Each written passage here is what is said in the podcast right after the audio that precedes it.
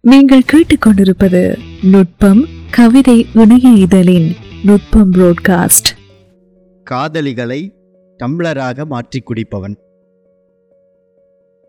திருவாளர் குடிகாரர் குடிப்பதில் இருக்கும் அழகியல் தேர்ந்தெடுக்கும் டம்ளரிலிருந்து தொடங்குவதாக சொல்வார். தினமும் புதிய வகை டம்ளரை தேர்ந்தெடுப்பார். அதிகமாக நேசிக்கும் விஸ்கியை இளநீரில் ஊற்றி குடித்தார். ஆப்பிளை தோண்டி ஊற்றி குடித்தார். காதலியின் வாயில் ஊற்றி ஐஸ் கியூப்கள் எதுவும் போடாமல் குடித்தார். பத்தாவது ரவுண்டில் அவள் தனியாக ஊற்றி குடிக்காமலேயே போதையில் சரிந்தாள் உறிஞ்சிய சூப்பெலும்பில் ஊற்றி குடித்தார். ஒட்டகத்தின் நுரையீரலில் ஊற்றி குடித்தார். வெட்டப்பட்ட மாட்டுக்கொம்பில் ஊற்றி குடித்தார். அவருடைய அழகிய குதிரையின் காதில் ஊற்றி குடித்தார். தினமும் குடிக்கும் தம்ளர்கள் நம் கற்பனைக்கு எட்டாததாக மாறின. எட்டாவது காதலியை தம்ளராக்கி விஸ்கியை ஊற்ற குடிக்கும் முன்னே அவள் அலறி அடித்து ஓடினாள். தம்ளர் தேடலில் சலிக்காமல் வீட்டின் வெளியில் இருந்த பழைய உரலில் ஊற்றி உரலை தூக்கி குடித்தார். பிறகு எல்லோரும் அவரை தூக்கி கொண்டு செல்ல வேண்டியதாயிற்று. குடிப்பதில் இருக்கும் அழகியல் குடிக்க தேர்ந்தெடுக்கும் டம்ளரில் இருந்து தொடங்குகிறது என்பார் திருவாளர் குடிகாரர்.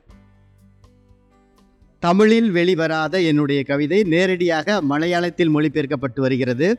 புத்தகத்தின் தலைப்பு எருமைக்கண் கடிகாரம். எங்கள் ஊரில் எருமைகளின் கண்களில் நேரத்தை பார்க்கிறார்கள். ஒரு நாள் தரிசு பகுதியில் நடந்து சென்ற வெயில் வெளியூர் பயணி தனது கடிகாரத்தை மறந்துவிட்டதை உணர்ந்து ஒரு சிறுவனிடம் நேரம் கேட்டார். அச்சிறுவன் சிறிது தயங்கினான். பின்னர் அதனிடம் கேட்கப் போகிறேன் என்று தனக்குத்தானே சொல்லிக்கொண்டான் சிறிது நேரத்திற்கு பின் குக்கை இல்லாத எருமைக்கன்றை ஓட்டி வந்தான். அதன் கண்களின் வெள்ளை நிறத்தை காட்டி தயக்கமின்றி கூறினான்.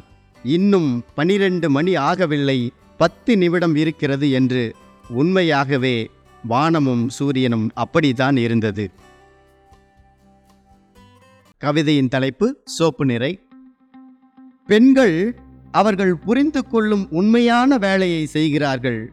அதனால் உண்ணத்தகுந்த சிறிய அரிசி காளான்கள் போல ஒளிர்கிறார்கள். கை அசைப்பில் கடலை மறையச் செய்யும் லாவகத்தோடு அவள் துணி துவைக்க ஆரம்பித்தாள். வாளியில் தண்ணீர் பிடித்து ஒரு தெளிவற்ற உணர்வுடன் சோப்பு தூளை கரைத்தாள்.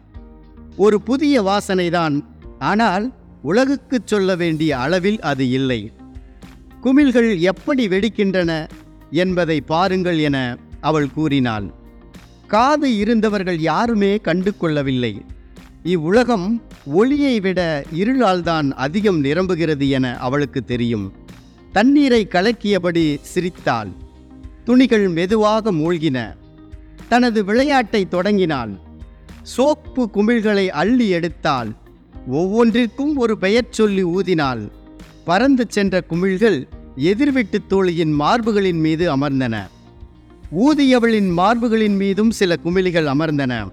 இருவரும் கண்ணாடியில் பார்ப்பது போல ஒரே மாதிரி சிரித்தார்கள். சிரித்தார்கள் சிரித்தார்கள்.